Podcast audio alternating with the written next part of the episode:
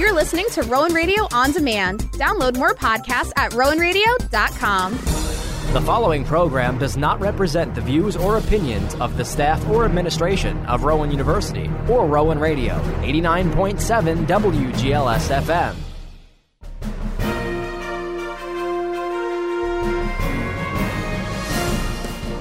Rowan Radio, 89.7 WGLS FM proudly presents The Rowan Report, a weekly news magazine that recaps local, national, and international news that affects you. And now, the Rowan Radio News Team. Good morning and welcome to the Rowan Report here on Rowan Radio 89.7 WGLS FM. I'm Allie Bruce with the Rowan Radio News Team. Some of this week's headlines include Vice President Harris continues to be updated on the Kabul attacks despite being overseas, and the first group of Afghan refugees arrives at New Jersey based McGuire Dix Lakehurst. Here's your national news recap for the week of August 22nd. Former Governor Andrew Cuomo's final hours in office are coming under criticism he granted clemency to six additional convicted criminals Monday night, including the driver in a 1981 armored truck robbery in Rockland County, which left a guard and two police officers dead. 76 year old David Gilbert is serving life in prison and will receive a parole hearing. Dutchess County Executive Marc Molinaro took to Twitter calling it another act of betrayal by a corrupt governor. Texas Governor Greg Abbott is issuing another executive order banning coronavirus vaccine mandates. Abbott says government agencies cannot force anyone to get the inoculation, nor can they require proof of vaccination. Businesses receiving grants, contracts, loans, or taxpayer money are also banned from asking for proof of vaccination status. The governor says the new executive order supersedes any local orders requiring people to get the shot. San Antonio ISD issued a vaccine mandate this week after the FDA gave full approval to the Pfizer vaccine. The Texas legislature passed a bill during the regular session banning governments and businesses from requiring proof of vaccination status. Abbott signed the bill in June. Michigan authorities have charged two men following a street brawl that left one dead. Terrence Moore Jr. and Jeremy Shaw are facing trial in the death of 55 year old Charles William last week. Investigators say he was killed in the 20 block of Newbury Street near Monroe shortly after 11 o'clock p.m. on Friday. Deputies received a call of multiple men fighting in the street and found the victim bleeding heavily from several stab wounds. A woman told investigators she and William had been arguing and he struck her in the head with a metal pipe. It's not known if the suspects in William's death are related to the victim. Mayor Bill de Blasio says New York has the nation's best rate of vaccination amongst kids ages 12 to 17, according to CDC data. He notes the vaccination rate within that group has risen by 22% since July 4th. Officials have launched a back to school vaccination campaign, including backpacks loaded with flyers and information, partnerships with houses of worship, and a new brochure discussing the DOE's efforts toward getting ready for the coming academic year.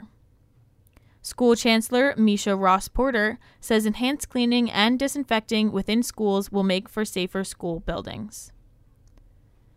Three Georgia residents will stand trial on federal hate crime charges in connection with the death of Ahmaud Arbery. The decision came from a judge in the case against Gregory McMichael, Travis McMichael, and William Roddie Bryan. They also face murder charges at the state level. Video of the incident seems to show the McMichaels confronting Arbery while he was out for a jog before fatally shooting him. Jury selection in the federal trial is set to begin in Brunswick, Georgia on February 7th. The state murder trial is expected to start in October. More than 2.3 million Californians have already voted in the recall election that will decide the fate of Governor Gavin Newsom.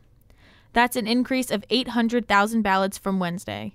The latest tracking numbers from Political Data Incorporated show 55% of those voting so far are registered Democrats, which could help Newsom survive the recall challenge. 23% of the returned ballots are from registered Republicans, while independent voters with no party preference represent 22%. The highest number of returned ballots are coming from the following five counties Los Angeles, San Diego, Santa Clara, Riverside, and Alameda. Two people are dead following a double stabbing Wednesday night in Hackensack. One of the victims is a woman who was found bleeding on Fairmont Avenue just before 10 p.m., right in the middle of the street. She died at the hospital. At a home nearby, a man was found with stab wounds and was pronounced dead at the scene. Police have made an arrest but haven't commented on motive or charges. Weekly jobless claims are up. Labor Department figures show 353,000 Americans filed first time claims for unemployment benefits last week. That's 4,000 more than the previous week's revised total. Analysts had forecast 336,000 workers would file claims. That would have been the lowest weekly total since the pandemic started. I'm Allie Bruce, and that was your national news. Hi, I'm Joel Vasquez, and I'm giving you the latest news in the world of politics. The White House admits there will be Afghans trapped after the U.S. leaves. It is not going to be possible for every single Afghan, millions potentially, who want to leave Afghanistan to be evacuated. Following the death of 12 American service members in ISIS K suicide bombings in Kabul, Press Secretary Jen Psaki told reporters it is not possible with conditions on the ground and the deadline. Psaki said the president is not moving his August 31st deadline to pull out. President Biden has ordered flags to be lowered half staff at public buildings around the country. Now, the U.S. Department is still in contact with the remaining 1,000 American citizens still stranded in Afghanistan. According to officials, roughly two thirds of those people are actively trying to leave the country, while another 500 have been evacuated in the last 24 hours. The 1,500 U.S. nationals represent the last of the 6,000 Americans that Secretary of State Antony Blinken said were left behind when the evacuation from Afghanistan began less than two weeks ago. President Biden is being asked if he's responsible for recent events in Afghanistan. I bear responsibility for fundamentally all that's happened of late. Biden went on to say he inherited a pullout deal from former President Trump. Biden says he stands behind his timetable to evacuate people and pull troops out. The president said it was the right time to pull out troops after 20 years. A judge in Tallahassee is expected to rule Friday on a lawsuit brought by parents challenging Florida Governor Ron DeSantis' ban on school mask mandates. In Orlando Thursday, DeSantis said if the state loses, they will appeal. And obviously, if we win in district court, I'm sure it'll be, or in trial court, I'm sure it'll be appealed on the other side too. Uh, and so that's good. I mean, I think, you know, we obviously need to have this, this stuff crystallized. DeSantis said the State Board of Education will soon be announcing penalties against school districts that defy his mask mandate ban. The U.S. Department of Education will forgive over $1 billion in loans from borrowers who attended ITT Technical Institute. The department says any students who did not finish their degree on or after March 31st, 2008, because of the school's closure in 2016, will have their loans forgiven. This affects about 150,000 borrowers, and about 43% are in default. Secretary of Education Miguel Cardona said ITT misled students about its financial state by convincing them to take out private loans on unaffordable terms. That was your political news. I'm Joel Vasquez.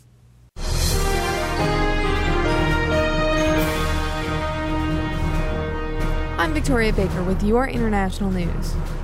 Vice President Harris is being continuously updated on the situation in Afghanistan from overseas. The White House says Harris was briefed after landing in Guam at 1:27 a.m. on Friday. Harrison was returning to Washington D.C. after visiting Southeast Asia. 12 U.S. service members were killed in the attack at the airport in Kabul, Afghanistan. Multiple reports say 11 Marines and one Navy medic died after the suicide bombs. Several others were wounded. One of the explosions was outside the airport, and another one was at or near a hotel close to the airport. The hotel was reportedly used to ferry Americans to the airport. A new study out of the United Kingdom is reporting protection against COVID 19 is waning among those who received the Pfizer vaccine. The UK study of 400,000 individuals who got both doses of the vaccine showed 88% effectiveness a month after receiving both shots. The study says the effectiveness fell to 74% five or six months after taking both Pfizer doses. The data was collected in late May, right when the Delta variant became the dominant strain. Pete Townshend of The Who is paying tribute to the late Charlie Watts. Wednesday night, Townshend joined the rock legend in playing their respects to the Rolling Stones drummer who died on Tuesday in the London hospital at the age of 80. Townshend posted an image of a rainbow and praised Watts as more of a jazz drummer than a rock drummer who made the Stones swing. The guitarist also called him a lovely man and said God bless his wife and his daughter. One Australian town is benefiting from having items like coffee and roast chickens delivered by drone. The company Wing, which is owned by Google parent Alphabet, says it's delivered 10,000 cups of coffee over the last year to the town of Logan. That's in addition to 1,200 roast chickens and 1,700 snack packs. The town is located outside of Brisbane. Six students from San Diego, California, who were among a group of students stuck in Afghanistan, have made it back safely to the U.S. According to the liaison working with families who are still trying to get out of Kabul, six children and two parents were back on American soil. There is at least 18 students in Cajon Valley Union School District with five other families still trying to get home. Those students were on a non sanctioned trip when the Taliban took control of the war torn country. That was your international news. I'm Victoria Baker.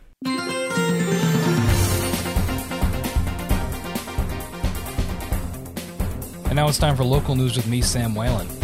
Pennsylvania Governor Tom Wolf is asking lawmakers to return to session and pass legislation to mandate masks in schools.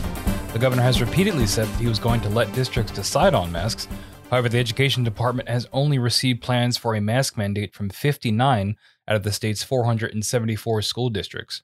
Wolf wrote a letter to Republican leaders saying he's been receiving countless calls from parents, teachers, pediatricians, and others asking for masks in schools. Wolf says it's clear that action is needed to ensure children are safe as they return to school. From Larry Higgs at NJ Advance Media for NJ.com, NJ Transit officials approved a new contract recently with nine unions representing bus drivers and mechanics that was completed before the old agreements expired. A tentative agreement was reached before the old contract expired on June the 30th. Union members of the ATU and nine locals representing drivers and mechanics ratified it in July. The contracts provide a total across the board wage increase of 9% over two years. The new contract expires in 2024. The agreement reflects the fierce competition NJ Transit faces in hiring bus drivers. Baltimore County has announced nearly $2.5 million in grants to help more than 50 community organizations in their pandemic recovery efforts. County Executive Johnny Olszewski says the grants will be used to support emergency shelter and services for victims of domestic violence, support for food pantry expansions, mobile vaccination efforts, financial counseling programs, and more. In addition, the funds will help to cover revenue reductions or increased operating expenses due to the pandemic. The COVID 19 Nonprofit Recovery Grant Fund is supported by the county's allocation of Maryland Recovery Now funding and is administered through the Baltimore Community Foundation. From Terry West at the Jersey Journal, Hoboken students who are eligible for a COVID 19 vaccine but have not gotten the shot will be tested for the virus weekly, the public school district announced recently in a move that is believed to be the first in the state. Students 11 years of age and younger who are too young to be vaccinated will also be tested on a weekly basis at random, according to the district's new policy. The steps the Hoboken public schools are taking go further than a state mandate that requires testing for unvaccinated school staff at least once a week. From Karen Price Mueller at NJ Advance Media for NJ.com, with approximately 500,000 New Jerseyans set to lose pandemic unemployment benefits soon, Governor Phil Murphy won't say if he will extend the federal payments. At his recent coronavirus briefing, Murphy said he had, quote, no news about the prospect of extending benefits. President Joe Biden said states with unemployment rates that are higher than the national average, 5.4%, could use COVID relief funds to extend benefits beyond the upcoming expiration date. New Jersey's unemployment rate is 7.3%, and it received $6.2 billion in federal funds from the $1.9 trillion American Rescue Plan. Without an extension, three federal programs will end. There are dueling petitions regarding New Jersey's school mask mandate in Wayne. Parents started an online petition urging the board to ask Governor Murphy to remove the mask mandate and give parents the choice on whether they mask their children. Another petition in Wayne urges the board not to fight the mandate. There's a special board meeting in Wayne soon to discuss this issue. Meanwhile, the Middletown Board of Education voted recently to send a resolution to Governor Murphy demanding he make masks optional. New Jersey's Joint Base McGuire Dix Lakehurst is welcoming its first group of Afghan refugees. The Defense Department says they arrived recently after being flown out of Kabul, but didn't provide numbers. They're undergoing full medical screenings, getting help with work permits, and will be assisted by Afghan refugee resettlement groups. I'm Sam Whalen, and that was your local news. I'm Karai Bennett with your Rowan News. Rowan University has just announced that the Recreation Center will open with limited hours to the university community beginning August 28th, with full hours starting on August 31st. The gymnasium will remain closed until further notice. We sat down with Kevin George, the director of the Recreation Center, to see what he had to say about this exciting news. Um, but for this year, we are planning on opening both facilities, um, and the rec center. Um, know, we're really excited. We're going through staff training now, but um, we're looking at all the protocols from the university and best practices for collegiate recreation. So we're making final determinations on the masking. You know, we have the two weeks of the masking mandate, but we also know that there are some challenges of wearing masks and doing some high intensity uh, workouts and you can't swim with a mask on. Uh, so we'll be finalizing those tomorrow. But we're excited for all the programs to come back for in person. We're going to continue to have some virtual programming, um, some group fitness, and some esports available. But yeah, we're excited to have everybody. I know some people are going to be a little anxious and super excited to come back. We know that they also have never maybe been in the rec center. So freshmen and sophomores, uh, we want to be as welcoming as possible. And when they walk in the doors, hopefully they do come in the doors. We do want to make sure that if they look a little lost, to, to acknowledge that and let them know, hey, how can I help you? For more information about the Rec Center, visit rowan.edu slash rec. And this has been Karai Bennett with your Rowan News. That does it for the first half of the Rowan Report, wrapping up this week's national, political, international, and local news. We are going to take a quick break. Up next, we have your weekly sports, business, and entertainment news. Stay tuned right here on Rowan Radio 89.7 WGLS FM.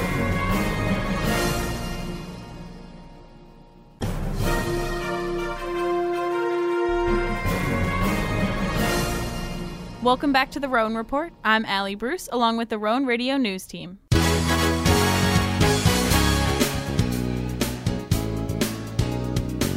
I'm Danny Ryan with your news from around the sports world. Starting off in the NFL, we have some breaking news regarding quarterback battles from around the league. The Denver Broncos and head coach Vic Fangio officially named newly acquired quarterback Teddy Bridgewater as the Broncos' starting QB. Bridgewater battled for the job with former 2019 second round pick Drew Lock, who started 13 games for Denver just last year. The decision came after Bridgewater opened Denver's latest preseason game with the starters against the Seahawks on Saturday. Bridgewater went 9 for 11 with 105 passing yards and one touchdown in that game. Switching things over to the other quarterback battle in Jacksonville. Head coach Urban Meyer announced Wednesday that the number one overall pick in the 2021 NFL Draft, Trevor Lawrence, will officially be the starter for opening day against the Houston Texans. Lawrence was the overwhelming favorite for the job against Gardner Minshew, but in the words of Coach Meyer on Wednesday, he, quote unquote, wanted him to earn it, as we do with every position. In other news from Jacksonville's camp, Jaguars rookie running back Travis Etienne suffered a mid foot sprain in Monday's preseason game against the Saints, but further testing revealed that the injury is Liz Lisfranc and will likely end the 2021 first round pick season before it could even get started. Taking a look at the latest news from around Major League Baseball, the Baltimore Orioles have done it. The ball club snapped their league leading and longest losing streak in 16 years at 19 games on Wednesday night in terrific fashion after taking down the two way Japanese star Shohei Ohtani and the Los Angeles Angels by a final score of 10 to 6 in comeback fashion. The Electric O's tallied a total of four runs off of Ohtani in the form of three home runs. Switching things over to the Los Angeles team of the National League, the Dodgers faced the Padres on Wednesday night and defeated them by a final score of 5 to 3 after 16 innings. Fernando Tatis Jr. originally tied things up in the bottom of the 15th inning in the form of a two-run home run to shift the momentum. However, AJ Pollock and the Dodgers answered back immediately in the top of the 16th inning as Pollock crushed a go-ahead two-run home run that would provide the difference in this NL West clash. Last, but certainly not least, Marlins number two overall prospect Edward Cabrera made his MLB debut against the Washington Nationals Wednesday evening. Cabrera's final line is listed as follows six and one thirds innings pitched, four hits allowed, three earned runs allowed, three walks, as well as two strikeouts on his record. Cabrera impressed during the earlier parts of his debut after opening his start with a near 98 mile per hour fastball. However, the young Marlins right hander started to experience control issues, which compelled manager Don Mattingly to pull him from the game despite just throwing 57 pitches, 38 in which were strikes. Last, but certainly not least, Cristiano Ronaldo has made headlines in a big way this week after sources revealed to ESPN that Manchester City and Ronaldo are close to reaching an agreement that would cause a possible departure from Juventus. With that being said, my name is Danny Ryan, and that has been your news from around the sports world on Rowan Radio, 89.7 WGLS FM.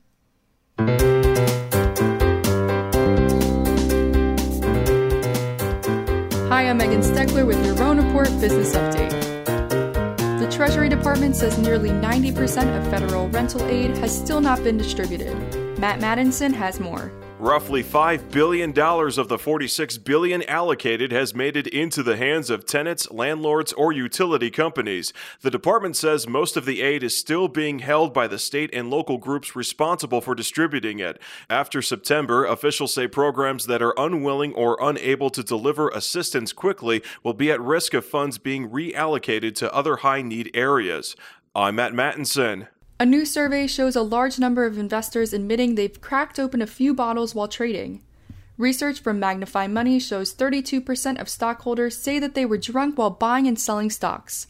Among the age groups, those considered in the Generation Z category stood out at 59%. Meanwhile, 9% of baby boomers say that they were intoxicated while making financial trades. The author of the survey says the simplicity of mobile apps make it a lot easier to trade stocks while multitasking. LyondellBasell is looking for a new CEO. The Houston and Netherlands based oil giant announced Wednesday Bob Patel will step down at the end of the year and leave the board of directors. Patel says it's time to focus on the next step of his career and believes LyondellBasell is in a great spot for future growth. He's been CEO since 2015 and has been a part of the company since 2010. A search committee has been set up to find a new successor. Delta Airlines is raising health insurance premiums for unvaccinated employees to cover higher COVID costs. Employees of the airline who have insurance through the company will start paying a $200 monthly surcharge on November 1st. Unvaccinated employees will also be required to wear a mask indoors at all times and take a weekly COVID test starting September 12th. It comes as Delta requires new employees to be vaccinated against the coronavirus. I'm Megan Steckler, and this has been your Business News Report.